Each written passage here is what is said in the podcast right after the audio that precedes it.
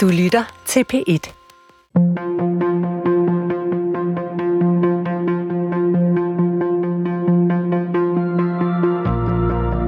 Hvad kan vi bruge en næsten 2.000 år gammel samling tekster til? Kan vi overhovedet forstå os selv, uden at læse Bibelen? Christian Let mener, at Bibelen er verdens vigtigste bog. Lauke Hendriksen læser den for første gang. Og sammen gennemgår de historierne, der stadig former vores bevidsthed og forsøger at finde ud af, hvad de betyder for os i dag.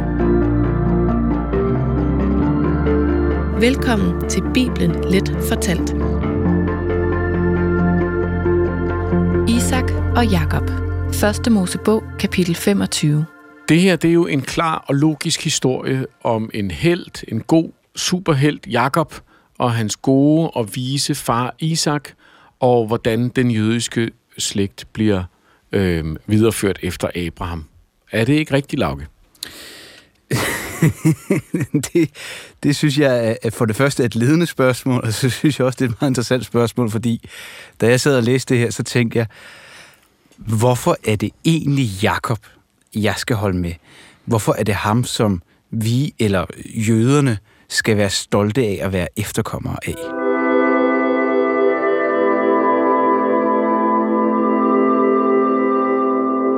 Altså, og vi har jo haft den her fuldstændig vanvittige fortælling om Abraham, der på bjerget skulle ofre sin eneste søn Isak til Gud.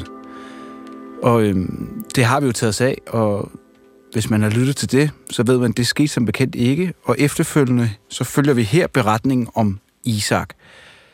Abraham, han beder sin træl om at finde en kone til Isak, og faktisk meget detaljeret beskrevet, så finder han frem til Isaks kusine Rebekka. Rebekka, øh, efter nogle år, føder Isak tvillinger. Den første hedder Esau, og den anden Jakob. Og det bliver gjort tydeligt, at Isak klart bedst kan lide den første af tvillingerne Esau, og Rebekka bedst kan lide den sidste, Jakob. Og Jakob her, han er ret snu, fordi selvom han er født sidst, så får han øh, lukket første fødselsretten ud af Esau. Og da Isak ligger på sit dødsleje, så vil han så velsigne Esau. Men det hører Rebekka, så dernæst, eller efterfølgende, så klæder hun så Jakob ud i Esaus festklæder, så Jakob kan gå ind, overrække Isak hans livret, og dermed snyde Isak til at velsigne Jakob i den tro, at han er Esau. Og det betyder, at øh, Isak med sin velsignelse har gjort Jakob til hersker over sine brødre. Og Esau han føler sig med rette, vil jeg sige, snydt. og nu vil han så dræbe Jakob. Christian, de her historier om patriarkerne, hvorfor, øh, hvorfor er de så vigtige? Hvorfor er der behov for dem? Og, og hvad kvalificerer, at, at man er en patriark? Ja, altså patriarkerne er øh, øh, øh, et udtryk, man bruger om tre personer i Bibelen. Abraham, Isak øh, og Jakob. Og det er selvfølgelig både fordi de sådan er stamfædre til hele det jødiske folk, og den anden del, som øh, hænger sammen med det, er, at Gud jo taler direkte til dem. Gud dukker op i deres liv og fortæller dem, at han lover dem, øh, at deres folk skal blive som stjernerne og alt det her. Det har vi talt om så, før. Så der er ligesom sådan, øh, man kan ligesom krydse af, at, at hvis, øh, hvis, hvis Gud ikke har været og snakket direkte med dig, så, så kan du ryge under den her kategori. Ja, altså for eksempel øh, fortsætter denne her, øh, hvad kan man sige, slægtssaga, vi, vi er jo i stadig i første Mosebog, skal vi lige huske. Vi er i begyndelsen af det hele. Vi har haft de her fundamentale myter om Noahs ark og, og Adam og Eva og Kain og Abel osv. Og, og, så, og så kommer denne her slægtssaga om Abraham, Isak og Jakob. Det er skabelsesberetningen på en eller anden måde om det jødiske folk og om det land, de skal have.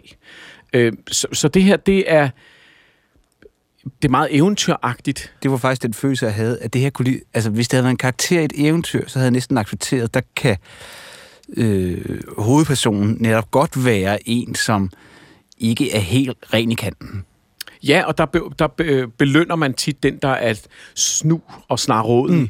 Og det er Jakob helt sikkert. Han er så også moralsk totalt hvad hedder det, altså øh, inkompetent, ikke? Øh, inhabil. Men hele den her scene, hvor, hvor den blinde Isak sidder, og Jakob kommer ind og har taget øh, gedeskin på armene for at virke mere behåret, fordi at Esau er behåret og rødmosset og grov i det, og god til at jage, og Jakob han er, han er sådan lidt mere øh, fornem, fin fyr, der godt kan lide at bo i telte, som der står. Øhm, som åbenbart er sådan lidt metroseksuel i forhold til, til Esau. Øhm, så, så, så, så er det ligesom, ja. hvis du forestiller dig, at Isak er, er, er bedstemoren, og Jakob er ulven. Isak han spørger ham flere gange, er, er det virkelig dig? Og din stemme lyder ikke rigtigt. Lad mig føle dig, og lad mig lugte til dig. Der er sådan en, du ved, hvorfor er dine tænder så store? Agtig, øh, øh, nærmest sådan en eventyrlogik over det, ikke? Men udover det er et eventyr, så er det altså også en slægtshistorie og, og ligesom historien om Abraham og Isak, den her grusomme, grusomme historie, øhm, så denne her historie også en, der kan læses på rigtig, rigtig mange måder.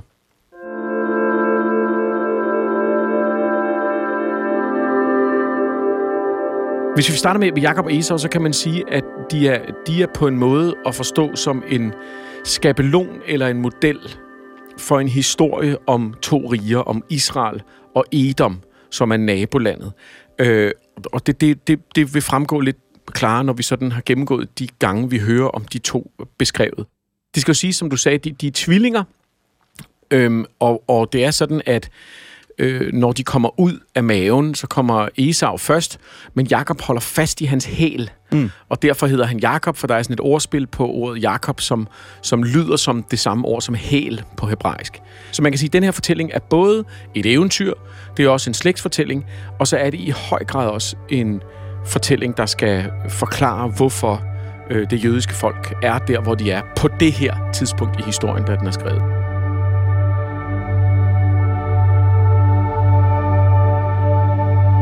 Dette er Abrahams søn, Isaks slægtshistorie.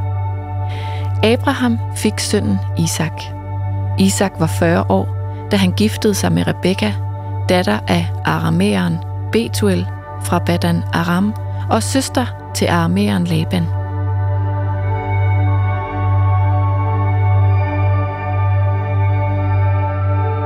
En anden måde at forstå det på, synes jeg, og det er sådan et gennemgående tema, jeg synes, der er i den, det er jo, altså hvad er, hvis vi nu prøver at se lidt psykologisk på det, hvad er Isaks historie? Isaks liv er blevet ødelagt, da han var en dreng. Isak ja. har været ude for det mest forfærdelige. Du kan forestille dig, at hans far stod med kniven klar til at skære hans puls over, fordi han mente, at han hørte en engel sige nej til ham, så lod han være. Ja, og ja, igen, det, det må være den mest øh, akavede stillhed på vej ned ad det bjerg i hvert fald. Ja, når, når, man, når man tænker på det, så tænker jeg på Isak som far. Isak er jo sådan en ekstremt svag karakter. Han er måske altså en af de svageste karakterer nogensinde i verdenslitteraturen. Og det er på trods af, at han er en af de tre patriarker.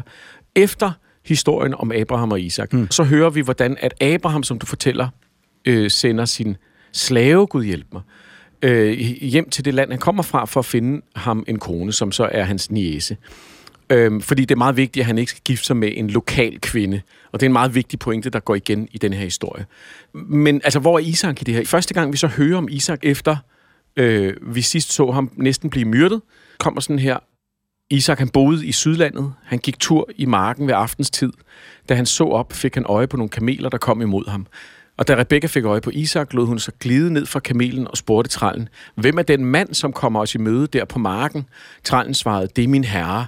Og så dækkede hun sit ansigt med et slør. Det vil sige, vi ser Isak udefra allerede. Altså Rebekkas synspunkt er, at hun ser ligesom Isak efter hun har vandret eller reddet på kamel i lang tid, for at komme hen til sin nye mand, og så siger hun, at det er ham der. Isak, han førte Rebekka ind i sin mor Saras telt. Sara, hun er lige død, og tog hende til sin kone. Isak elskede hende og kom over sin mors død. Det er i, i forhold til Bibelen generelt virkelig detaljeret og, og nærmest poetisk skrevet. Altså, mm. man kan jo tydeligt se de her scenarier for sig, og, og det er ikke særlig ofte, det sker i Bibelen. Nej, og samtidig så er det så interessant, at Isak er nærmest en bikarakter. Mm. Altså det er Isak er ham, der bliver kigget på. Det er ham, øh, øh, Rebecca ser og, og tydeligvis finder god nok, selvom han så tager hende til sin kone. Og så kommer vi frem til fødslen af Esau og Jakob.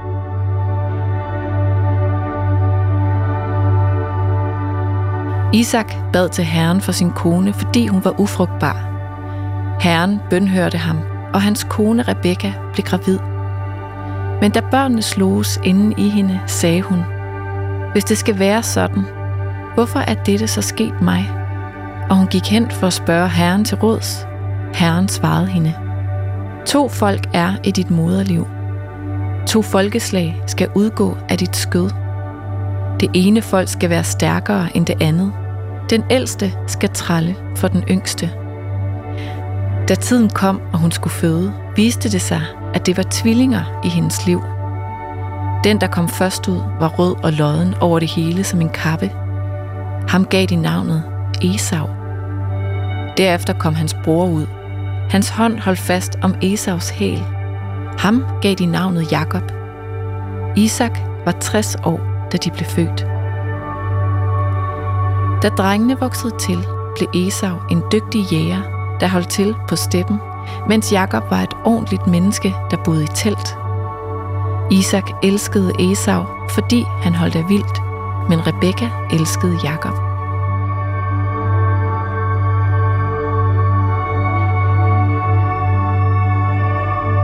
Vi hører, at han godt kan lide Esau, som er en jægertype, og at hans kone bedst kan lide Jakob. Og, og så klip til, at han er gammel og blind og, skal, og, og laver det her elendige, altså elendige stykke fararbejde.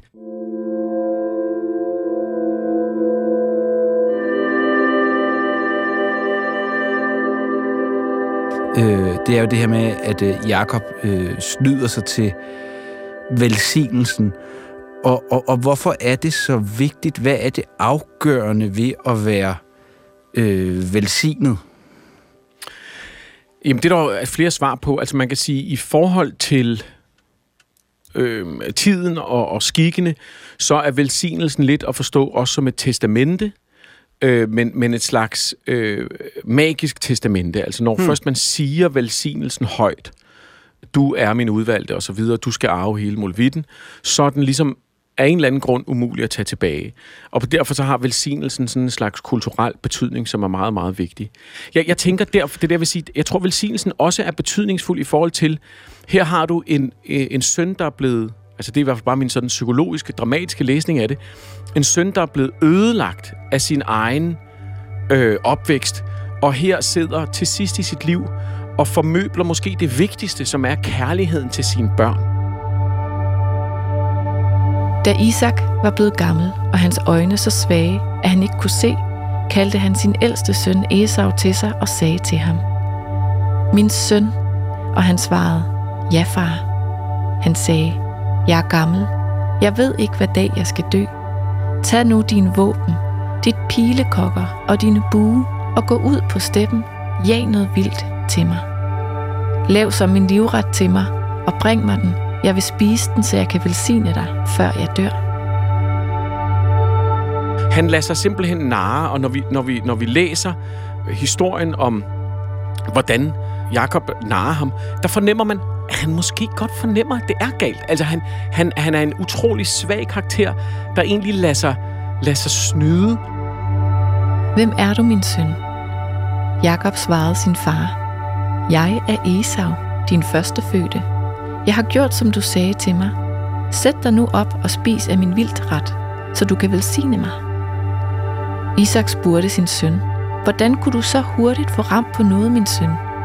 Han svarede, det var fordi Herren din Gud lod det lykkes for mig. Så sagde Isak til Jakob, kom herhen, min søn, så jeg kan føle på dig, om du virkelig er min søn Esau eller ej. Jakob gik hen til sin far Isak som følte på ham og sagde, Stemmen er Jakobs, men hænderne er Esaus. Han genkendte ham ikke, fordi hans hænder var lodne som hans bror Esaus, og han velsignede ham. Er du virkelig min søn Esau? spurgte han, og han svarede, ja, jeg er. Derpå sagde hans far Isak til ham, Kom herhen og kys mig, min søn.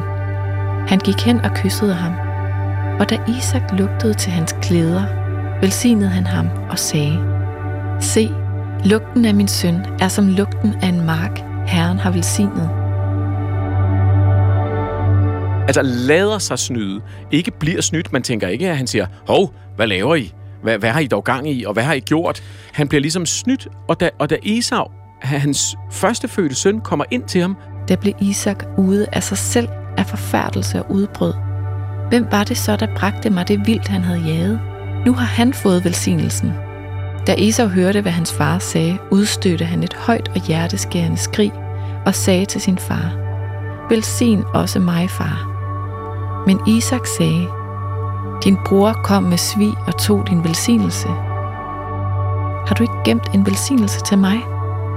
Isak svarede, Jeg har gjort ham til hersker over dig, og alle hans brødre har jeg gjort til tralle for ham. Hvad kan jeg dog gøre for dig, min søn? Esau sagde til sin far, Har du kun den ene velsignelse, far? Velsign også mig, far. Og Esau brast i gråd.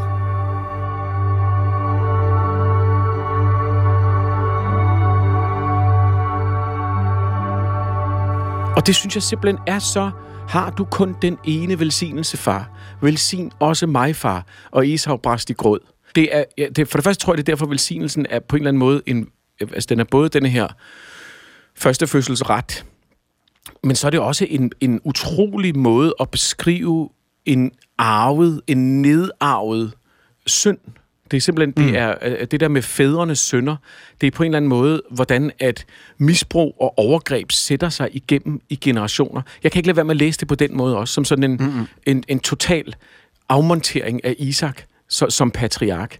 Øhm, selvfølgelig er fokus her på, at Jakob er, smart, men, men jeg synes, Isak er en tragisk, tragisk og svag karakter. Det, det, det her er en yderst dysfunktionel familie.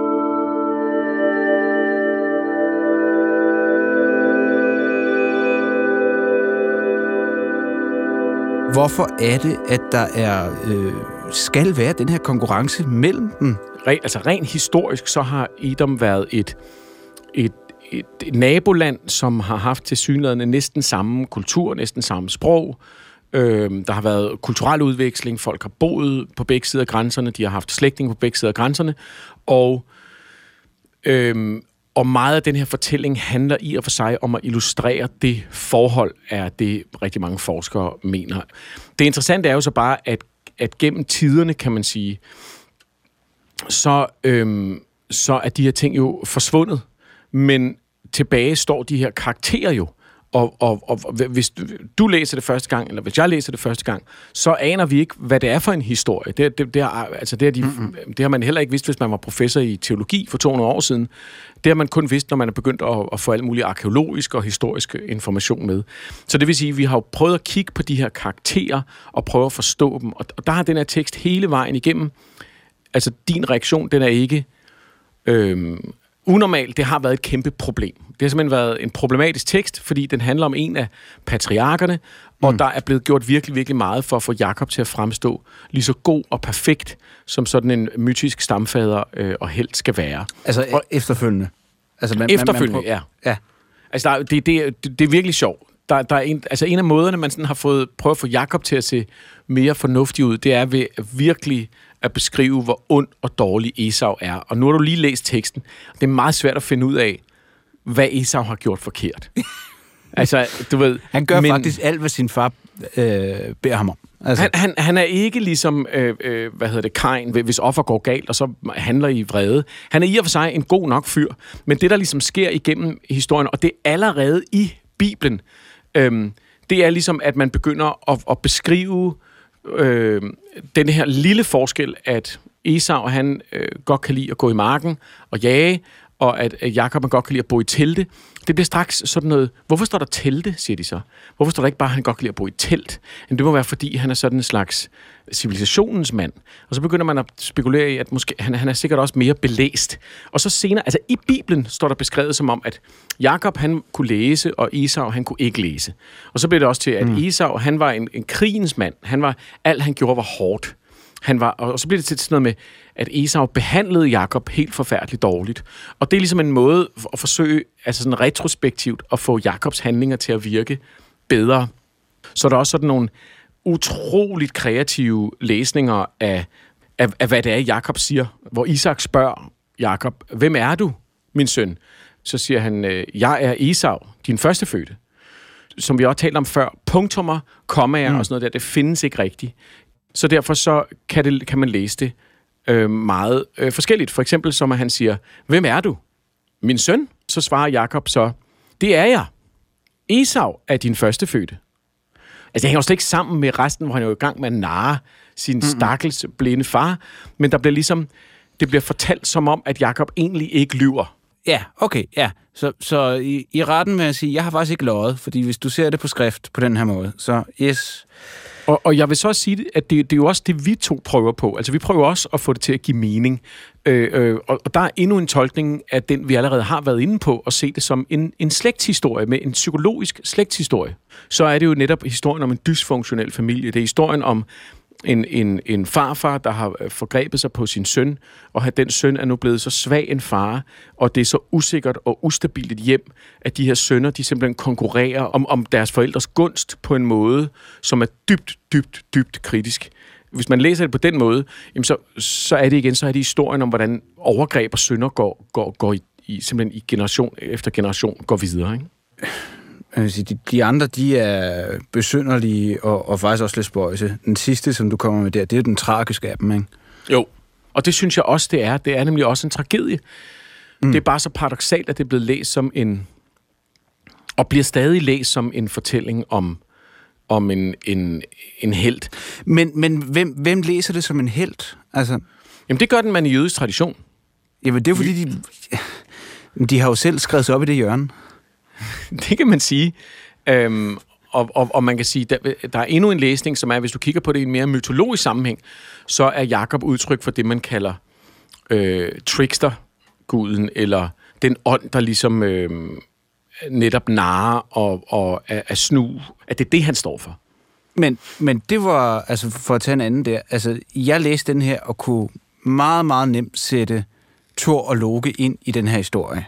Altså, Thor som den der vildbase ude i marken, og så Loke som den snaråde og snu og forskellen er bare her modsat de fleste øh, myter af den nordiske mytologi. Øh, her der slipper Loke slash Jakob øh, afsted med det, han gør. Altså, han, han vinder faktisk, ikke? Og, og jeg kan ikke sådan, altså, hvorfor har man haft det her behov for at skabe et narrativ, om man er for den her slægt af Jakob? Øhm, og det er jo så til, Ja, og de står måske også bare med problemet, jamen det står der, så nu må vi fandme finde en undskyldning.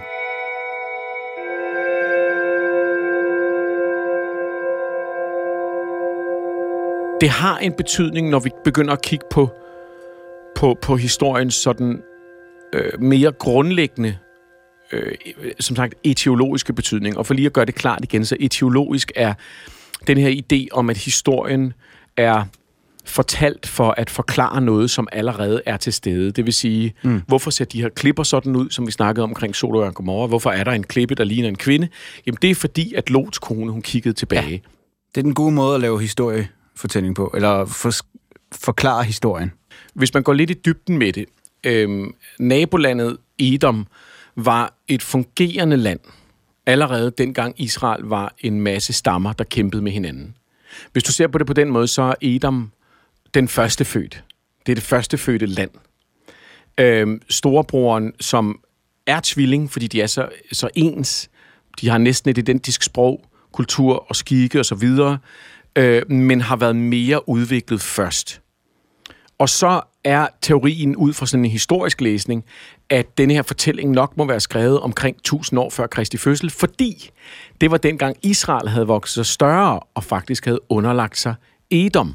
Og så bliver mm. historien, ligesom vi var inde på med Sodom og Gomorra, som egentlig kan læse som en fortælling om, hvordan de her andre stammer er, er, er dårligere, så er det her en fortælling om, hvordan at Israel øh, var, blev født efter, kom i hælene på øh, Edom, men, men nu har overtaget Edom ved at være snu og snarådig, og ved at have Guds velsignelse, kan man sige.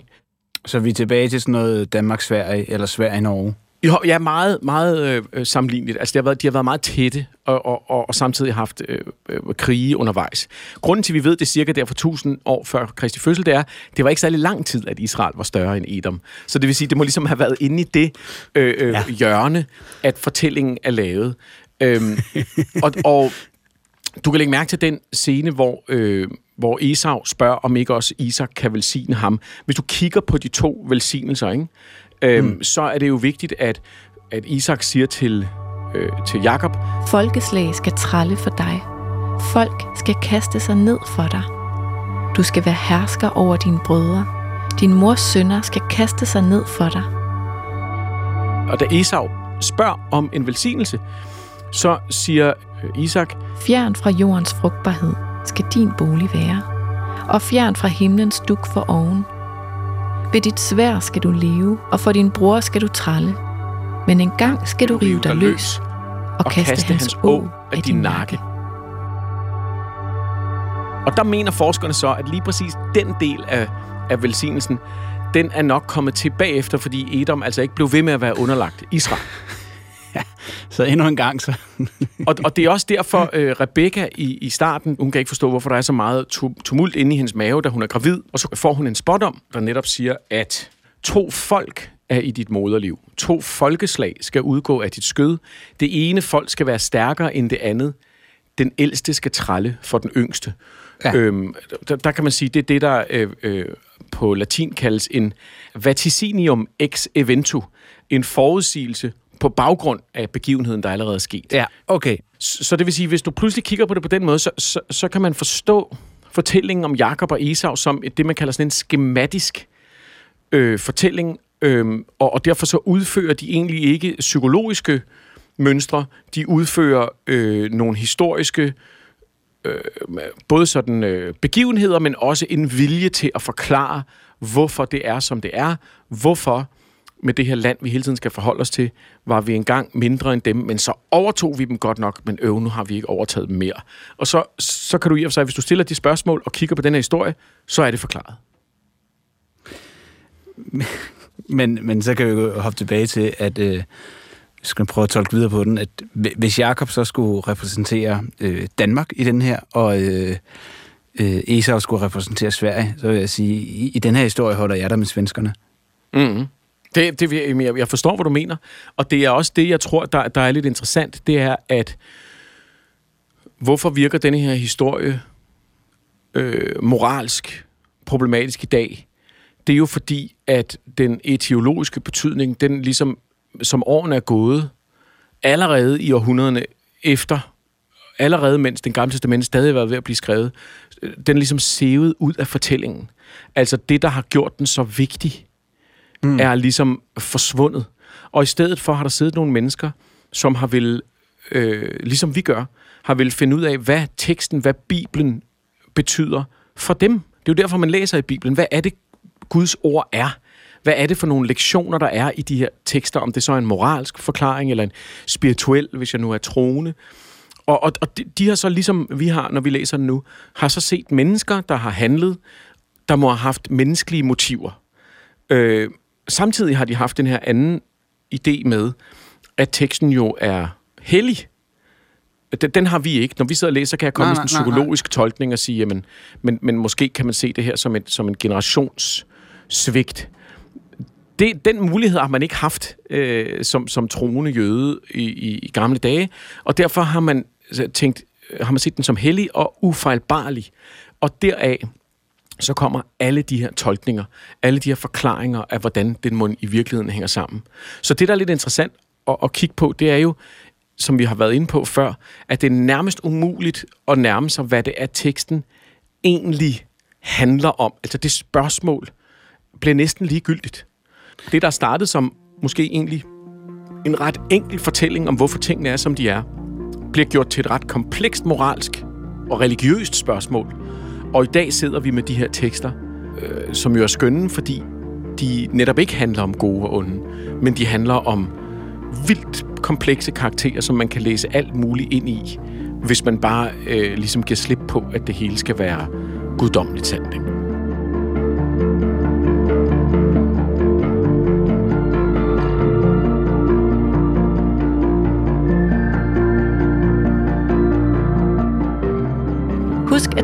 Altid kan lytte til tidligere episoder i DR's radioapp DR Lyd.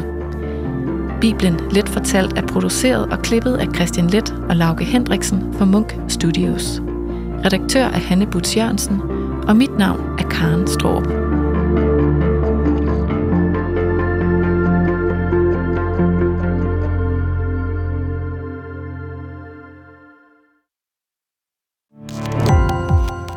Gå på opdagelse i alle DR's podcast og radioprogrammer. I appen DR Lyd.